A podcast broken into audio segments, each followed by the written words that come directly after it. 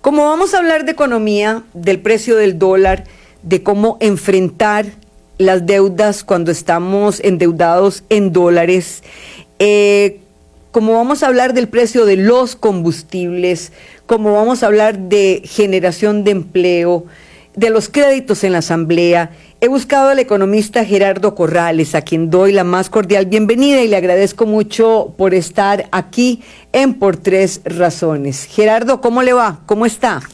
Muy buenas tardes, Evelyn, y de nuevo eh, un gran placer estar con usted. Eh, lo escucho, pero no lo veo. Ya, ya, ya lo veo. Ya, ya lo veo, ya lo veo. ¿Cómo ha estado, Gerardo? ¿Cómo, cómo dar un mensaje? Me, dice alguien que, que está cansada de, de, que les demos tan malas noticias y es que, decía yo, eh, el dólar ya casi en 700 colones, el litro de gasolina muy alto, eh, la generación de empleo que no se ve por ningún lado, eh, este conflicto con Ucrania. A ver, ¿cómo dar una buena noticia cuando estamos en un, viviendo momentos tan complejos en nuestra economía? Bueno, yo tengo dos frases que siempre eh, utilizo. Eh, dicen que cuando hay crisis la mayoría de la gente llora, pero hay un pequeño grupo de optimistas que ve la oportunidad de vender pañuelos. Okay. ¿Verdad? Entonces yo creo que Costa Rica, eh, hoy podemos hablar un poco de eso, tiene oportunidad de vender pañuelos en esta crisis. Y segundo, eh, decían por ahí que un pesimista es aquel que ve una amenaza en cada oportunidad y por el contrario, eh, el optimista es aquel que ve una oportunidad en cada amenaza. Eso no lo dije yo, eso lo dijo Winston Churchill en su momento. Entonces sí, aquí el tema, Evelyn, eh, lo que estamos sufriendo eh, mal de muchos consuelo tontos, no es una situación particular de Costa Rica, es una situación que se está dando globalmente. De hecho, en los foros de economía internacional, de finanzas, lo que se discute hoy es si lamentablemente el mundo va hacia una recesión económica, entendida esta como de nuevo una contracción de la producción que trae como consecuencias lo que menos queremos y es el desempleo. Eh, que hace que eh, los niveles de pobreza en las sociedades se vean eh, aumentados. Y esto se ocasiona no de forma aleatoria, sino porque lamentablemente se están dando fenómenos mundiales. El primero que se inició en el 2020, principios, cuando una epidemia de origen China se convirtió en una pandemia, que es el COVID, del cual no hemos salido. El COVID sigue estando ahí presente. En segundo lugar, eh, a propósito de las medidas que se tomaron de restricción, cuando la economía trató de recuperarse de nuevo, se encontró con problemas de logística en la cadena de suministros globales en el sentido de que los buques, los barcos y los contenedores no estaban ubicados en los puertos correctos y el precio de los contenedores se disparó, a lo cual se le llama la crisis de los contenedores. Y finalmente, pues el 24 de febrero, Putin, alegando un tema de seguridad de su territorio, en el tanto en que vecinos estaban pidiendo incorporarse a la OTAN, a la Organización del Tratado para el Atlántico Norte, decidió invadir Ucrania, cuando Ucrania es considerado el granero de Europa, el gran proveedor de granos, el gran productor de granos de Europa, llámese maíz, llámese trigo, llámese cereales, eh, y a su vez tanto Ucrania como Rusia son proveedores importantes de petróleo, y esto distorsionó eh, los suministros de esos dos productos, pero también generó incertidumbre en el mundo. Y eso es malo en el tanto en que se generan eh, riesgos adicionales y provocan efectivamente, como usted decía, por un lado, que la inflación eh, esté subiendo, o sea, que los precios estén subiendo. Dos, que las tasas de interés en consecuencia para contener esa inflación, los bancos centrales las están eh, subiendo. Y en el caso particular nuestro hay un tercer elemento que usted muy bien mencionaba. El dólar es un bien más, es un producto más, como las papas, como los chayotes, como los servicios. Y entonces, como importamos petróleo y sus derivados, como importamos granos, como importamos fertilizantes, hay que pagar más por ellos y lamentablemente no aceptan los colones, porque el colón no es una divisa, no es un medio de pago de aceptación internacional y la gente entonces y el gobierno necesita comprar dólares. Y como la oferta nuestra de dólares es limitada, eso hace que el precio del dólar en colones haya subido en los últimos 24 meses un 20% de aumento. Claro, eso es preocupante. Preocupante porque en el país hay 760 mil familias que tomaron créditos en dólares sin ganar en esa moneda y hay 21 mil empresas que están en la misma situación. Entonces sí, estamos en un ambiente de crisis y pues deberíamos estar viendo un gobierno mucho más activo, un Congreso mucho más activo. Estamos en una emergencia económica y hay que tomar acciones. ¿Qué se hace durante un momento de crisis? ¿Cuál es la recomendación suya como economista, como experto en banca, Gerardo? Eh, ¿Qué hacer en un momento crítico? Porque sí, hay que, hay que primero eh, aceptar, eh, no, no, no, vivir en negación, aceptar que si estamos en un momento complicado. Eh, ¿Qué hacer en estos momentos, más allá de que vender pañuelos? Bueno, antes que todo, mucha prudencia. Mucha prudencia, no se precipite, busque asesoría, analice. Segundo, reunión de empresa, de colaboradores de empresa, reunión de miembros de la familia para explicarles qué es lo que está sucediendo. En tercer lugar, eh, tanto las empresas como las familias eh, tienen que analizar sus presupuestos, tienen que revisar sus presupuestos y tienen que priorizar a qué cosas le vamos a dar mayor eh, prioridad y atención y qué cosas se pueden posponer o no son tan imprescindibles. Obviamente la comida, la alimentación es prioridad, obviamente el techo y pues también temas de salud, eh, algunos ciudadanos que tienen que seguir consumiendo ciertos medicamentos, pero hay otras cosas que se pueden empezar a recortar. El cuarto elemento es cuide su trabajo, cuide su trabajo. Cuando uno ha estado del otro lado y tiene que dirigir empresas, y hay que hacer recortes de gastos, como lo hacen las familias. Tristemente, el gasto más importante en las compañías sigue siendo el factor humano. Y entonces hay que eh, buscar criterios para despedir gente. Y normalmente uno no va a despedir a la gente que es productiva, a la gente que es muy buena. Normalmente uno busca eh, los hilos más delgados, y gente que no rinde lo que debería rendir y empieza a cortar eh, por ahí. Entonces hay que cuidar eh, el empleo. Luego mucha, mucha investigación, o sea, hay que eh, buscar ahorros en todo sentido y entonces hay que investigar, o sea, dónde está más barato X o Y producto una vez que yo prioricé mis gastos, ¿verdad?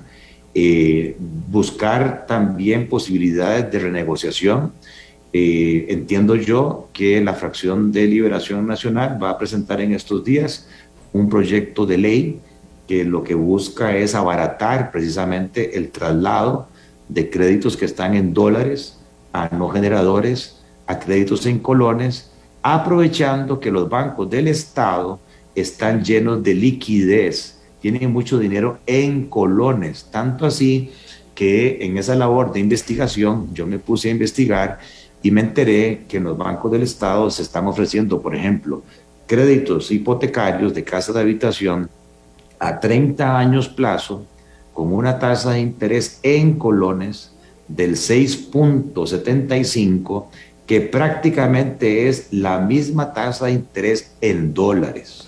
Eso, eso no se da siempre. Normalmente los colones están por encima que los dólares por un tema del riesgo país y ahora están iguales, pero además los primeros dos años son con tasa de interés en colones fija, en un ambiente que las tasas van a subir, y para mí eso es una oportunidad que hay que analizar. Obviamente hay que esperar esa ley que abarate timbres, gastos de registro, traspasos, comisiones de prepago, una serie de gastos, pero creo que hay un momento interesante para liberar eh, flujo de caja, para tener más efectivo, para poder hacer reservas, para tener ahorros eventualmente para cualquier eh, problema. Y si usted ya tiene más de cinco años de laborar en una empresa, tiene derecho a ir a cobrar el FCL, el Fondo de Capitalización Laboral. Pero tenga cuidado porque cuando esto sucede hay campañas de consumo que le dicen, venga y gaste eso en cosas que tal vez usted no, usted no necesite. Entonces mejor piano, como dicen por ahí los economistas en el mundo están previendo que esta crisis eventualmente podría tomar hasta mediados del año 2023. Entonces es importante tener ahorros y pensar mucho en la liquidez. Eh, después de, bueno, ahorita, ahorita le hago la pregunta, ¿qué pasa después de crisis como estas? Porque usualmente y lamentablemente después de una guerra, por ejemplo, viene un, un florecimiento de la economía porque, porque, a ver, hay que reconstruir un país. Pero después de, crisis como estas, eh, ahorita me, contesta cómo se recupera un país. Primero me gustaría que me dijera, Gerardo, ok, la familia se reúne, la empresa se reúne, eh, las fracciones proponen, el gobierno, ¿qué podríamos esperar que hiciera? Porque usted califica el accionar del gobierno como un poco pasivo. ¿Qué esperaríamos, qué podríamos esperar en los próximos, en los próximos días o semanas del Ejecutivo? Acción. O sea, la gente está deseosa de acción. La gente está deseosa de ejecución. Y este gobierno tiene una gran ventaja eh, histórica y es que inició con una agenda de sesiones extraordinarias en la Asamblea Legislativa y los proyectos de ley los propone el Ejecutivo. Entonces yo empezaría a priorizar cuáles de los proyectos de ley se pueden llevar al Congreso tal que lleven auxilio, ojo, no a todos, porque ante Dios todos somos iguales, hechos a imagen y semejanza del Ser Supremo según el libro sagrado de la Biblia. Pero en negocios, en economía, hay algunos que son más iguales que otros. Entonces los datos son contundentes. Si usted se va al decir de ingresos más altos por persona, se reciben al mes ingresos de un millón y medio colones. Pero si usted se va al decir de ingresos más bajo, donde viven 600 mil personas, el ingreso mensual por persona son 30 mil colones, cuando la canasta básica vale 60 mil. O sea, para esa gente eh, no es lo mismo, ¿verdad? Que suba un colón, el diésel, dos colones, tres colones, el transporte público, el impacto del precio de los alimentos y del precio del combustible en los gastos de consumo de esos hogares es más del 50% de sus presupuestos. En los deciles de ingresos altos, eso no llega ni siquiera al 30%. Entonces hay que focalizar las ayudas sociales en la gente que más lo necesita. Ahora podemos hablar de algunos proyectos.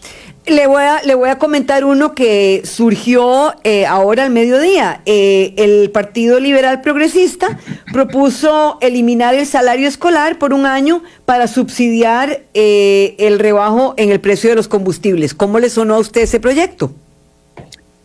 yo le soy totalmente transparente. Sí. Este, el, no es justo y no es de ahora, eso se ha venido discutiendo desde la mesa de diálogo.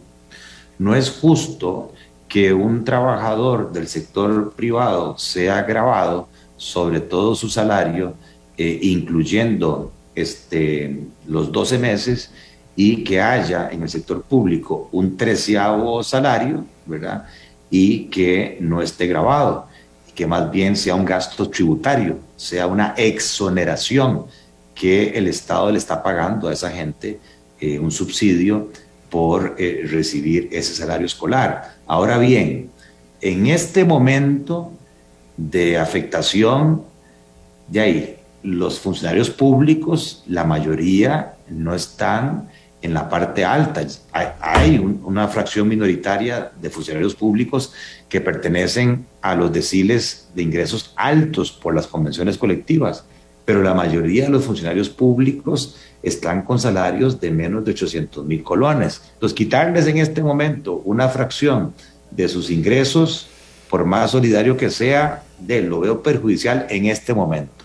Tuvo que haberse hecho eso cuando se habló de la mesa de diálogo. No, ahora yo más bien pensaría, y esto es un fenómeno que se está dando en el mundo, las agencias multilaterales de desarrollo, como el Fondo Monetario, el Banco Mundial, el BID, el Banco Centroamericano, la Agencia Francesa para el Desarrollo, la Corporación Andina de Fomento, obviamente están conscientes de todo este fenómeno de inflación internacional y están brindando o están ofreciendo líneas de crédito blandas a 5 o 10 años plazo, tasas de interés fijas entre el 1 y el 3%, con periodos de gracia de 3 a 5 años. Entonces yo como gobierno ya estaría arrancando el brazo a esas agencias, llevando esos contratos de préstamo a la Asamblea Legislativa para tomar una decisión. O bajamos el impuesto a los combustibles, que normalmente le gusta a todo mundo, pero que para mí tiene el problema de que beneficia a gente que no lo necesita, ¿verdad? Y que además se tapa con deuda, porque es irresponsable decir, bájese el litro de gasolina de diésel 100 colones por litro. Bueno, eso le significa al gobierno un hueco fiscal de 400 millones de dólares y ya tenemos un problema fiscal. Entonces no es tan fácil. Si yo voy a desvestir un santo, tengo que proponer cómo lo voy a vestir. Por eso a mí me gusta más la idea de un subsidio. Claro, a la gente cuando escucha la palabra subsidio no le gusta. Aquí habría que pensar en un diseño muy fino eh, con el sistema financiero tal que se establezca un medio de pago cerrado que solo sirva para uso de transporte público, que lo utiliza un millón de personas de más bajos ingresos en 5 mil autobuses, que es la flotilla de autobuses del país, tal que por mes puedan eh, utilizar tiquetes eh, a la tarifa que existía con el precio de los combustibles incluso antes de la pandemia. Y que la diferencia con el precio actual, el subsidio con estas líneas de crédito blandas, se logre cubrir a los autobuseros para que las familias entonces tengan un oxígeno, un auxilio en sus presupuestos familiares. Gerardo, ¿ve equipo económico eh, en este gobierno haciendo esas cosas? Bueno, le pongo un ejemplo. Yo sentí que hubo, que se dio ahí una primera contradicción y, un, y una tensión muy bien manejada entre entre el presidente del Banco, del banco Central y, el presidente Chávez, eh, cuando el presidente Chávez va a Davos y dice, bueno, eh, no quedan reservas, eh, Costa Rica no está tan bien como, como se ha proyectado al mundo. Y bueno, don Roger un poco entra a, suavizar esas declaraciones porque, bueno, no, se puede poner nerviosa a la gente fuera de la casa. Está bien ponerla nerviosa dentro de la casa, pero ya fuera de la casa es muy peligroso. Por eso le pregunto, ¿están haciendo equipo? ¿Están...?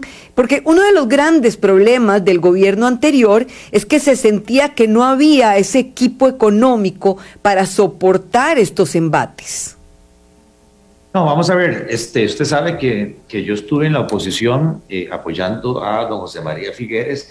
Eh, nada más le aclaro ahí a, un seguidor suyo, Pablo Vargas. Que ah, sí, pero, pero a ver, pero ya eso ya pasó y yo creo que hay que pasar la página porque si no, no vamos a poder hablar con ningún analista, don Gerardo. Es decir, yo le he pedido mucho a la gente que, que por favor pase página porque la campaña ya pasó. Sí, no, decía porque hay un eh, seguidor suyo. ah, me imagino establecía que la propuesta de bajar 100 colones el litro nadie se la cuestionó. Claro que sí hubo cuestionamientos y la propuesta era, ya teníamos una medida compensatoria de esos 400 millones de... Eh, dólares. No, lo decía porque yo tuve mis enfrentamientos con don Rodrigo Chávez, pero eso fue en campaña, ya para mí ese capítulo está cerrado y don Rodrigo de ahí es un funcionario de carrera del Banco Mundial, entonces él más que nadie sabe cuán sensible es la economía a los mensajes positivos o negativos. Y por otro lado, también él sabe que hay una separación muy importante entre el gobierno central eh, y el Banco Central. Hay una línea de independencia que incluso con la OCDE, en la incorporación, se sacó al ministro de Hacienda de tener voto en la junta directiva del Banco Central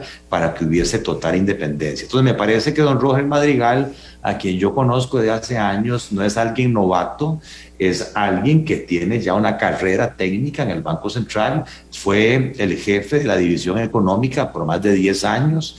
Este, entonces me parece que las manifestaciones que él dio en cuanto a que el país sí tenía reservas para hacerle frente a esta crisis y que sí tiene los instrumentos eh, para actuar era lo más sano, era lo más conveniente. Y de hecho, estas manifestaciones, recuerde que se dieron un domingo y yo creí que el lunes el mercado cambiario se iba a poner nervioso e iba a empezar a salir plata del país. Y no, el movimiento que hubo ese lunes fue muy bajo y el tipo de cambio se mantuvo relativamente estable. Entonces, a, la pregunta suya, me parece que figuras como Nogia Costa, ministro de Hacienda, tampoco es nueva es una persona de experiencia, ya estuvo en el Ministerio de Hacienda, es un economista probado, eh, lo mismo que Roger Madrigal. Es decir, hay equipo. Bueno, eso, eso me tranquiliza a mí muchísimo y estoy segura que a la gente también.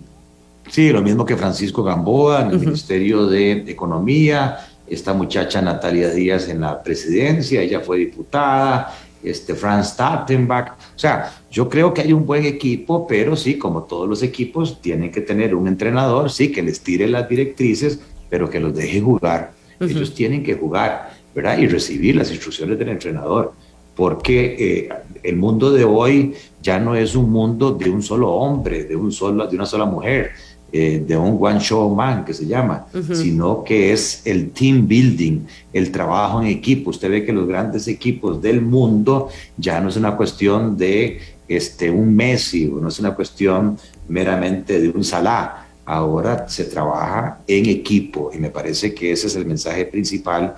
Y además de eso, sí, yo insisto, tienen buen equipo, pero ahora hay que trabajar al fútbol rápido. hay que moverse muy rápido porque hay gente que la está sufriendo. Eh, le preguntan así, eh, don Gerardo, le dicen así, si el Estado, vamos a ver, primero, bueno, lo, felicitan, ¿a, dónde está? Me, felicitan por tan buen invitado y le preguntan si... Eh, será peligrosa la dolarización de facto que se está dando, donde ya vemos empresas ofreciendo pago de salario en dólares. ¿Qué afectación puede darse en el corto, mediano y largo plazos? Eh, le manda saludos don Juan Alberto Richmond. Bueno, eh, ya Costa Rica venía en un proceso importante de dolarización de su actividad económica. De hecho, nuestro sistema... Eh, económico, es un sistema mixto, aquí conviven libremente el colón y el dólar, y entonces usted ve alquileres, ve eh, vehículos, ve otros artículos que se cotizan en dólares. Ahora, si a alguien eh, las empresas le ofrecen pagar en dólares, tómelo. tómelo porque mi lectura es que esta tendencia mundial va a hacer que la demanda de dólares siga subiendo y que por lo tanto sigamos en un proceso de devaluación. A mí me parece que eso no está en cuestionamiento. Lo que sí está en cuestionamiento es si vamos a tener una crisis cambiaria, ¿verdad? O si el Banco Central va a tener la capacidad de seguir administrando, estabilizando el tipo de cambio para evitar fluctuaciones violentas. Y eso me lleva a la segunda acción del gobierno. El gobierno el gobierno, en vez de estar diciendo que no hay reservas suficientes, lo que debería hacer es empoderar a don Novia Costa para que él se reúna con la Asamblea Legislativa y les diga cuáles de los préstamos que se están tramitando urgen que sean aprobados. El BID, del Banco Mundial, o sea, hay casi 2.500 millones de dólares blandos que no vienen a subir la deuda, vienen a sustituir deuda interna cara, pero además le darían dólares al Banco Central, recuperarían las reservas que han usado y eso nos daría tranquilidad a todos. Ahora, mucha gente podría cuestionar sus palabras, don Gerardo, preguntando, eh, ¿endeudarnos más? Eh, eh, si ya de por sí se supo que tuvieron una reunión con el Fondo Monetario Internacional y yo me imagino que esta reunión, no sé qué, se habló eh, a lo interno, fue para, para conversar acerca del empréstito del fondo. Entonces la pregunta sería, ¿endeudarnos aún más con estos, con estos organismos internacionales? Qué dicha que me pregunta eso, Evelyn, porque hay un poco de desconocimiento en cuanto a este tema. Señores, este, nuestro gobierno es deficitario. Los presupuestos de nuestro gobierno central son deficitarios. O sea, eh, nuestro gobierno central gasta al año 18 mil millones de dólares y los impuestos apenas alcanzan para 9 mil millones. O sea, hay un hueco anual fiscal de 9 mil millones de dólares. Claro, la respuesta fácil que me van a decir es de recorte el gasto. Llévelo a la mitad. Llévelo a la mitad. Bueno, veamos a ver en qué se gasta. Casi el 50% de esos 18 mil millones de dólares son servicios de deuda de créditos pasados o de bonos de deuda interna pasados entre amortización e intereses. Luego tenemos transferencias.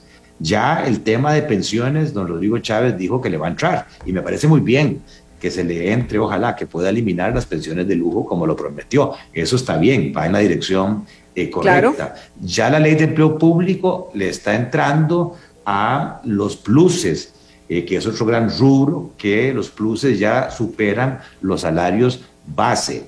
También se está hablando de un proyecto de reforma del Estado, de ir cerrando una serie de entidades, pero eso toma su tiempo, eso no es de la noche a la mañana. Entonces, mientras tanto, no es aumentar más la deuda, es que de todos modos, esos 9 mil millones de dólares que le hacen falta al gobierno, si no se consiguen otras fuentes, se van a tener que financiar con deuda interna al 9 o al 10%. Si yo puedo conseguir plata a plazos mayores, 15, 30 años, y en vez de pagar 8, 9, me lo ofrecen al 1 o el 3, pues sería muy poco formado financieramente para no arrancarle el brazo a ese que me está ofreciendo la plata barata y a más plazo, que son las agencias multilaterales para el desarrollo. Y finalmente, me parece a mí que es urgente avanzar con el Fondo Monetario porque nadie más que el fondo sabe que el mundo hoy es muy distinto cuando el gobierno anterior negoció el acuerdo pasado y por lo tanto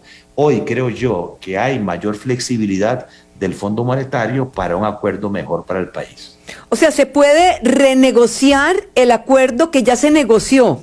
Lo hablado en el, con el gobierno pasado se puede volver a conversar en esta oportunidad en este gobierno no digamos, hay un, crédito que se llama una facilidad ampliada, que eso ya fue aprobado, fue al directorio y nos aprobaron 1.800 millones de dólares a ser desembolsados en tres años. Eso no se puede cambiar porque es muy engorroso, pero sí se pueden hacerle ajustes a las condiciones que el fondo le impuso al país. ¿Cuáles? Por ejemplo, un superávit primario eh, o sea, que los ingresos superen a los gastos antes de intereses en el 2022, uno podría decir, mire, pero eh, tengo una situación inédita, los gastos sociales van a ser mayores, los ingresos son menores, deme mayor flexibilidad de bajar ese superávit, que la deuda no supere tal porcentaje. Mire, yo tengo que endeudarme por este tema de los subsidios, denme un poco más de flexibilidad, que las reservas monetarias no pueden bajar de este mínimo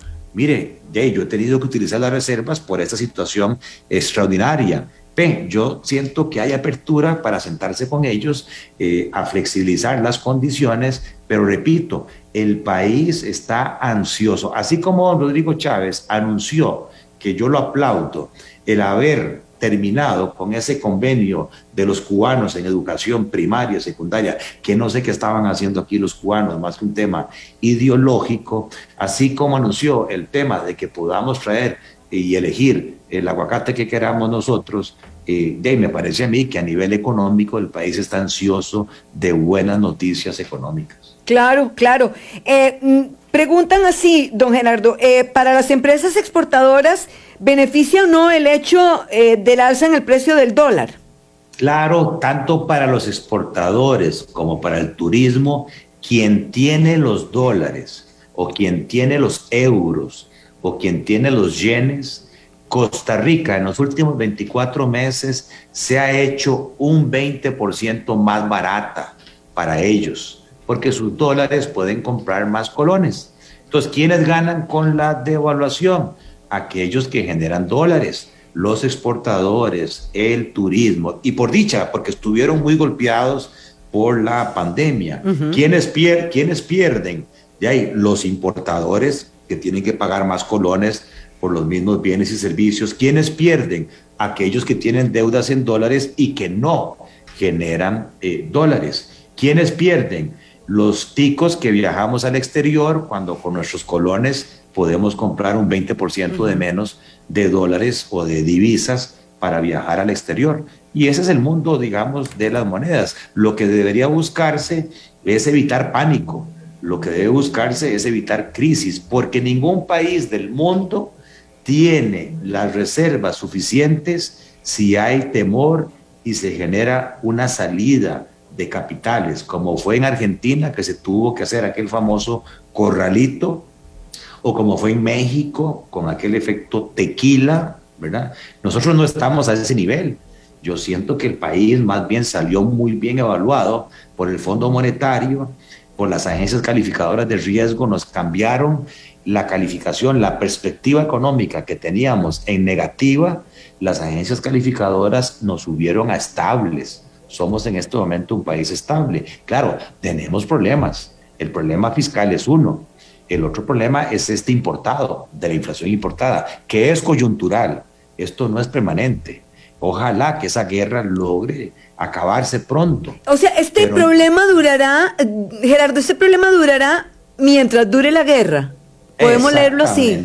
Exactamente, porque la guerra lo que está ocasionando, por ejemplo, vea este dato que no ha trascendido mucho. De ahí, el campesino de Ucrania, ¿cómo va a estar sembrando trigo, cereales, maíz, si no sabe si en cualquier momento le cae un misil? O no puede sacar los productos porque de, ahí, le destruyeron todos los puentes y carreteras. Entonces se menciona, se dice que la cosecha de granos de 2022 de Ucrania prácticamente se perdió y Ucrania es el proveedor del 30% de la oferta mundial de granos. Entonces, claro, ¿de qué va a pasar? Va a haber desabastecimiento este año de productos de granos. Si yo no puedo sustituir por otros productos, ese desabastecimiento lo que va a hacer es que la gente pelee y se pelea a, nivel de precios y por lo tanto vamos a tener una inflación mayor. ¿Cuál fue la última recesión en la historia costarricense? Bueno, este, tuvimos ahorita la pandemia, una recesión. Una recesión eh, se define técnicamente cuando por dos trimestres consecutivos la producción del país cae.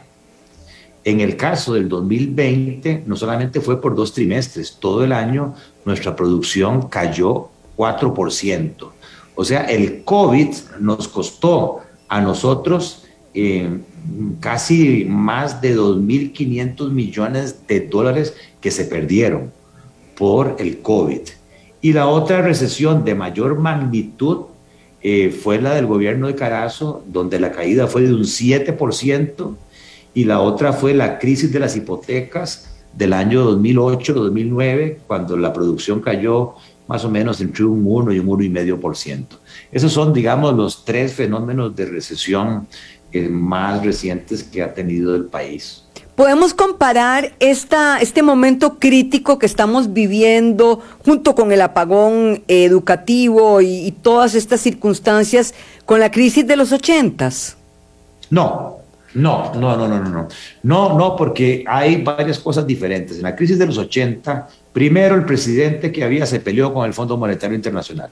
Bueno, sí, pequeño detalle, pequeño gran detalle, cierto, cierto. Y los, y los expulsó del país. Cierto. yo, yo no puedo pelearme con quien me está dando plata regalada, plata blanda, eso es lo primero. En segundo lugar, en aquel momento, eh, la deuda eh, costarricense, el gobierno costarricense, era 80% externa. Hoy no. El 80% de nuestra deuda es interna. Pero además de eso, de ese 80%, el 70% es entre las mismas entidades del sector público. El gobierno le debe a la caja, el gobierno le debe al INS, el gobierno le debe al ICE.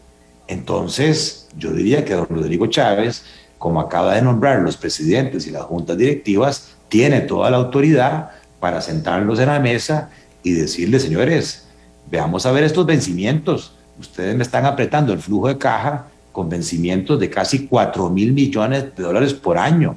No, no, refinancien estos vencimientos a más plazo y sentémonos voluntariamente a ver a qué tasa de interés. De eso se, arregla entre la casa. Esa es otra gran... Esa es una este, ventaja, que se puede arreglar de, dentro de la misma casa. Sí, pero es lo que yo le digo, acción. O sea, los que me están escuchando tal vez dicen, pero si es tan obvio, ¿por qué no lo hacen? Y, y sí, es la pregunta. Entonces es ahí donde ¿dónde está, ¿Dónde está lo complicado de este, de este eh, movimiento político? ¿Qué es lo complejo? A mí, me parece que lo complicado no es en la parte económica. A mí me parece que lo complicado es en la parte política. Por eso, ¿dónde, ¿dónde está lo complicado? Si pareciera que don Rodrigo es un líder pues bastante enérgico, la verdad es que sí, y que eso es lo que el pueblo estaba buscando.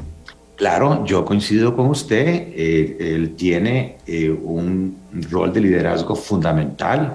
este, es el primero en la línea, pero también tiene que tener la apertura para entender que a nivel del Congreso es minoritario. Ahí lo que tiene son 10 diputados de 57.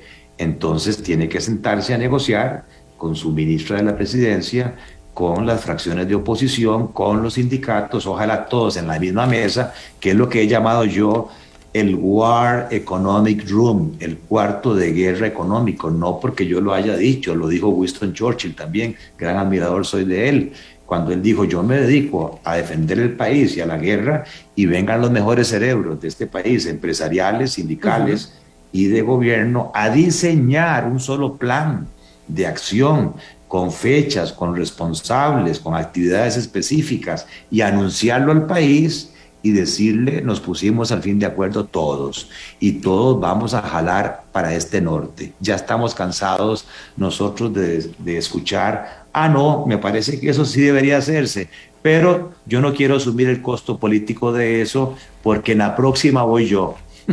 Claro, claro que sí, sí. Bueno, pero vea usted que, por ejemplo, tanto Liberación como el PAC, al aprobar el plan fiscal, asumieron ese costo político y en la otra no fueron y pagaron ese costo.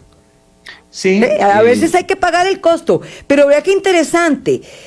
Yo me pregunto, esos 10 diputados que hay ahí, ¿cómo van a hacer para tener cierto control si eh, están casi nulos en las comisiones del Congreso? Casi que no hay. Eh, sí, pero eh, ellos tienen el control del poder eh, ejecutivo, ellos son los que negocian, digamos, los préstamos. de acuerdo con la Constitución, quien aprueba es la Asamblea, pero quien lleva la iniciativa y quien tiene ahora la prioridad en extraordinarias es el Ejecutivo. Hasta agosto. Es claro, hasta agosto. Él tiene en este momento de crisis, tiene que marcar la pauta. Ahora, don Rodrigo ha dicho yo creo y vamos a seguir en la ruta de la consolidación fiscal. Y veníamos bien. El país está heredando un superávit primario de 0.8 del PIB. Entonces, ¿por qué dijo en Davos que no lo hizo tan bien el gobierno anterior? Ah, habría que, habría que preguntarle a él. Ya.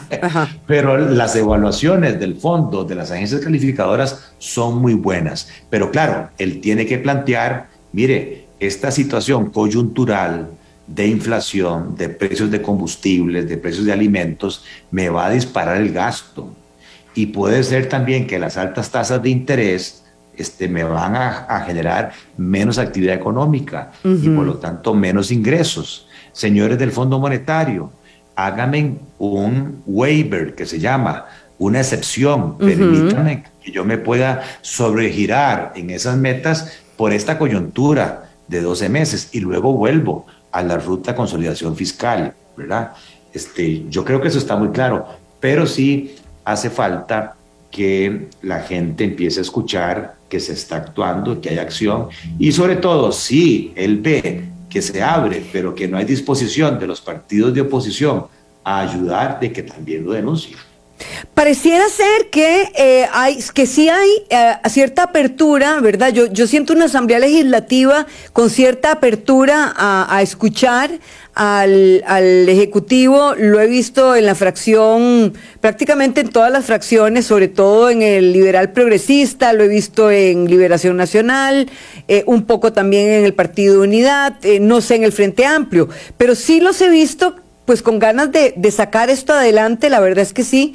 Eh, sí ha, sí ha faltado robustecer tal vez esa agenda de proyectos que tiene la gran oportunidad del Ejecutivo de aquí a agosto de llevar a la mesa al Congreso y que ojalá que hagan buen uso de la oportunidad. No, yo coincido con usted este, cuando yo repaso las figuras, digamos, de, un Eliezer, de un Eliezer, de un Fabricio, de la... Ah, bueno, el Partido de Restauración también, claro que sí. Eh, Nueva República. Nueva República, perdón, disculpe. Este, la señora Rojas del PUS. Daniela. Eh, Katia Rivera. Eh, ellos han manifestado que quieren colaborar y cuando también veo que la presidencia está en manos de un señor de mucha experiencia que haya pasado por esto, pero además que la jefatura de la fracción oficialista está en manos de alguien tan capaz como usted en cuanto a comunicadora, ¿verdad? Como doña Pilar Cisneros, es una cuestión de sentarse a conversar y a establecer cuáles son las prioridades, pero... Si es que las hay, aquí lo interesante es, las tienen, ¿verdad? Ojalá que las tengan, porque también hay que, hay que acordarse, Gerardo, que esto de la segunda ronda fue tan rápido que a veces uno se pregunta si les dio tiempo de tener todos esos proyectos listos. No, pero de ahí, ahí en la Asamblea hay asesores legislativos de muchos años que no, que no cambian de un gobierno al otro. Es una cuestión de ponerse de acuerdo cuáles son las acciones inmediatas, ¿verdad? Que si un impuesto, a bajarlo a los combustibles, que si es un subsidio, que si son créditos de apoyo presupuestario para eh, recobrar las reservas monetarias internacionales y que el tipo de cambio se estabilice, bueno, cuáles son esos, y una vez que usted hace ese listado, llama a esos asesores y les dice, mire señores, fin de semana, aquí hay que trabajar 24/7, fin de semana, redáctenme en esos proyectos y vamos directo eh, vía fast track al Congreso a aprobar estos proyectos. Y eso le metería una inyección de optimismo y una inyección de, de poder vender pañuelos, porque por otro lado, ahora sí, noticias positivas. Dentro de toda esta situación mundial que se está dando, vea que los chinos tomaron una decisión política que es llevar al COVID a cero meramente por decir a, Occidente, yo soy el que, el que más puede, yo soy el que logró llevar el COVID a cero, ¿verdad? Entonces hay un tema ahí eh, de carácter ideológico que está haciendo que las compañías norteamericanas, por instrucción de sus gobiernos, tengan que mover las plantas, las operaciones que tenían en el Asia a lugares más cercanos a los Estados Unidos. Y de acuerdo con el BID, hay tres países en Latinoamérica que pueden sacar ventaja de eso que se llama nearshoring, que es Uruguay, que está muy bien, Colombia, que ahora están veremos con esa elección, el balotaje que se va a dar ahí, y, Costa Rica, y Costa Rica. Y vea que la semana pasada, tres de esas compañías que ya operan en Costa Rica anunciaron mil nuevos empleos. ¿Qué tenemos que hacer? Es seguir promoviendo ese tipo de actividad pero además aprovechar la ley que se aprobó de zonas rurales para promover también, ¿verdad? Zonas francas. Zonas francas, muy importante. Y paralelamente, it's really important eh, to learn English. Es muy importante que nuestra población empiece a manejar el inglés como segundo idioma. Entonces, ya sea Open English, ya sea usando internet, ya como quieran, como quieran, pero aprender inglés. Vámonos a la cereza en el pastel. To cherry in the cake. La cereza en el pastel. Por tres razones. Gerardo Corrales, muchísimas gracias por esta interesante entrevista y bueno, yo voy a poner mi cereza en el pastel por el optimismo por el optimismo, porque aunque es cierto, estamos en una situación complicada, tenemos que mantener el optimismo y tratar de agudizar la mente, como bien lo ha dicho usted en esta entrevista que hemos tenido, agudizar bien, bien el ojo en las oportunidades. Siempre las hay, siempre hay una lucecita en el camino, siempre hay algo por donde podamos nosotros sacar una oportunidad, inclusive de la adversidad. Esa es mi cereza en el pastel. La suya, don Gerardo, la suya, ¿por qué la pone? Yo la pongo por dos, le dos cerezas. Uno es tener la humildad para negociar, capacidad de negociación, y dos, rapidez. Ya para ayer es tarde. rapidez, ya no hay tiempo, esto va a seguir dándose, estamos advertidos, entonces hay, hay que actuar. Really fast. That's right.